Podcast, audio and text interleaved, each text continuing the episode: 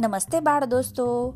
બાળકો, આપણે બીરબલ, મુલ્લા નસરુદ્દીન, તેનાલીરામ, એની ઘણી બધી વાર્તા સાંભળેલી જ છે. એના બુદ્ધિ ચાતુર્ય, એની કુશળતા, નિષ્પક્ષ ન્યાય આપવાની કુને, આ બધાની ઘણી બધી વાર્તાઓ તમે બધાએ સાંભળી હશે. આજે દક્ષિણ હિન્દમાં થઈ ગયેલા રમણ નામના ન્યાયાધીશ વિશે પણ ઘણી બધી દંતકથાઓ છે. એમાંની એક દંતકથા છે. વાર્તાનું નામ છે બિલાડીનો કયો પગ જવાબદાર? એકવાર ચાર મિત્રોએ ભેગા મળી કપાસની ગાસડીઓનો વેપાર કરવાનો વિચાર કર્યો.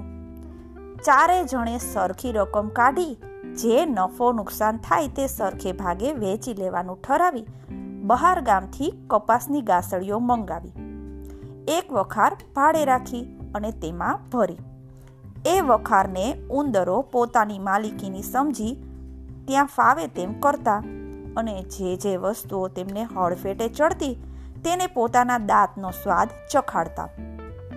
કપાસની ગાસડીઓ જોઈ ઉંદરો તો ઘેલા થઈ ગયા અને બધી ગાસડીઓ ફેંદી, કરડી ખાધી ને આખી વખારમાં કપાસ કપાસ વેરી મૂક્યો.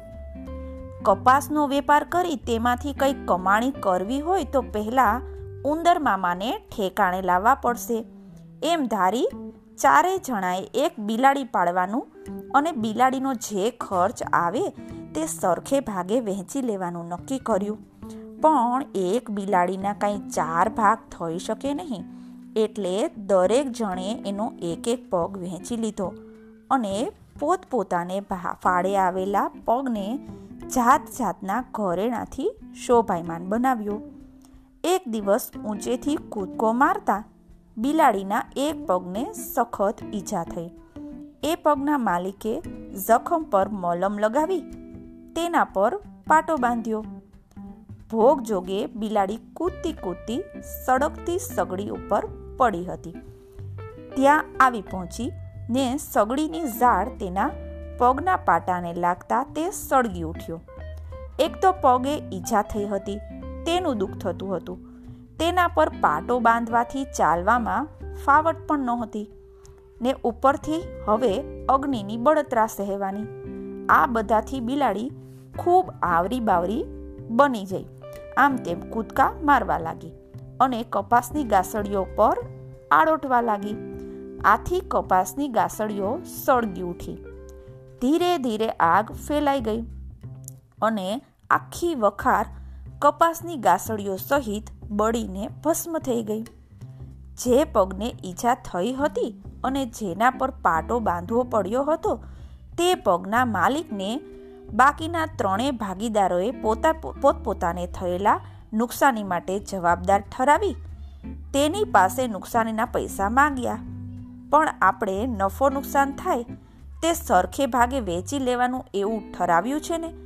તો પછી આ નુકસાની માટે તમે મને એકલાને જવાબદાર કેમ માનો છો? એને સવાલ કર્યો.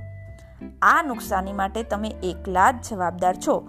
કારણ કે બિલાડીનો જે પગ તમારે ભાગે આવ્યો હતો, તે પગ સળગી જવાથી આગ લાગી છે.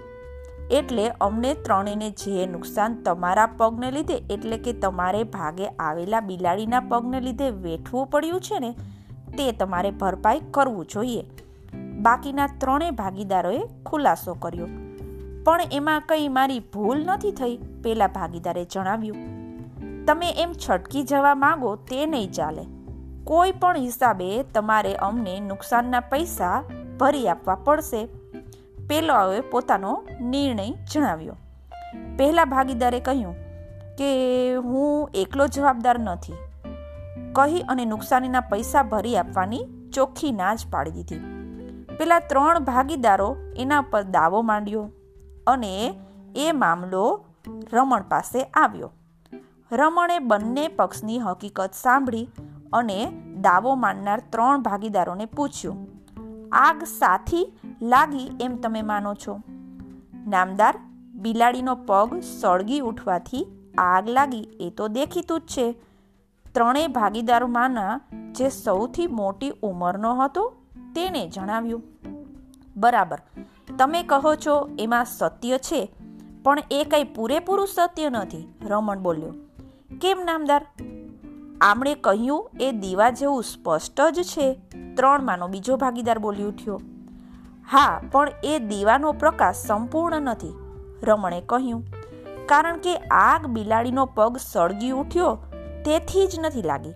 પણ પગ સળગી ઉઠવાને લીધે બિલાડીએ કૂદાકૂદ કરી મૂકીને એમાં લાગી છે. પણ એ બે વચ્ચે કઈ ફેર છે? ત્રણમાંના ત્રીજા ભાગીદારે પૂછ્યું. હા, ફેર તો ઘણો બધો છે. જુઓ. બિલાડીના પગને ઈજા થઈ. એ ઈજા થયેલા પગના માલિકે એ પગે પાટો બાંધ્યો. એ પાટો સળગી ઉઠ્યો. તેને લીધે બિલાડી કૂદાકૂદ કરી. ખરું ને રમણે પૂછ્યું. હા, નામદાર, પેલા ભાગીદારે જવાબ દીધો. હવે એ બિલાડી કૂદી, તેથી આગ લાગી, એ પણ ખરું ને હા, નામદાર. હવે તમે મને કહો, બિલાડીને જે પગે ઈજા થઈ હતી, તે પગ વડે એનાથી કૂદા એમ હતું? એ પગ વડે એ શી રીતે કૂદે? એ પગ તો સખત ઈજા થઈ હતી ને તે ઉપરાંત દાજી પણ ગયો હતો. ત્યારે બાકીના ત્રણ પગ વડે એણે કૂદાકૂદ કરી. ખરું ને? બાકીના ત્રણ પગ વડે જ કૂદી હશે ને? ત્યારે તમારા કહેવા પરથી એ સિદ્ધ થાય છે. બિલાડીને જે પગે ઈજા થઈ હતી અને જેના પર પાટો સળગી ઉઠ્યો હતો, તે પગને આગ ફેલાવાનું કામ કરવા માટે તમે જવાબદાર ગણી શકો નહીં. એ પગથી તો બિલાડી કૂદી શકે એમ હતું જ નહીં. આથી બાકીના ત્રણ પગો જ આગ પ્રસરાવા માટે જવાબદાર ઠરે છે. અને ત્રણ પગના તમે ત્રણ ભાગીદાર માલિક છો. બિલાડીનો ઈજા પામેલો પગ સળગી ઉઠ્યો એ સાચું, પણ આગ ફેલાવી તો એના બાકીના ત્રણ સાજા પગોએ. એટલે આગ ફેલાવી વખારને તથા કપાસની ગાસડીઓને બાળી મૂકી નુકસાન કરવા માટે જો કોઈ પણ જવાબદાર હોય તો એ ત્રણ સાજા પગો જ છે અને એ પગોના તમે ત્રણ ભાગીદાર માલિક હોવાથી હું ઠરાવું છું કે તમે ત્રણેય ભાગીદારોએ મળી બિલાડીના ઈજા પામેલા પગના માલિકને તેને જે નુકસાન થયું છે તે ભરપાઈ કરી આપવું જોઈએ. રમણે ચુકાદો આપતા જણાવ્યું.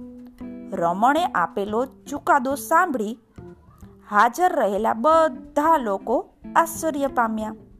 રમીન, રમણના બુદ્ધિ ચાતુર્યની ખૂબ જ પ્રશંસા કરવા માંડ્યા. બાળ દોસ્તો, જે કંઈ પણ આપણને દેખાતું હોય ને, એમાં ન દેખાય એવું ઘણું બધું હોય છે. આ વાર્તા તમે ધ્યાનથી ઘણી બધી વખત સાંભળજો અને વિચારજો. બાય.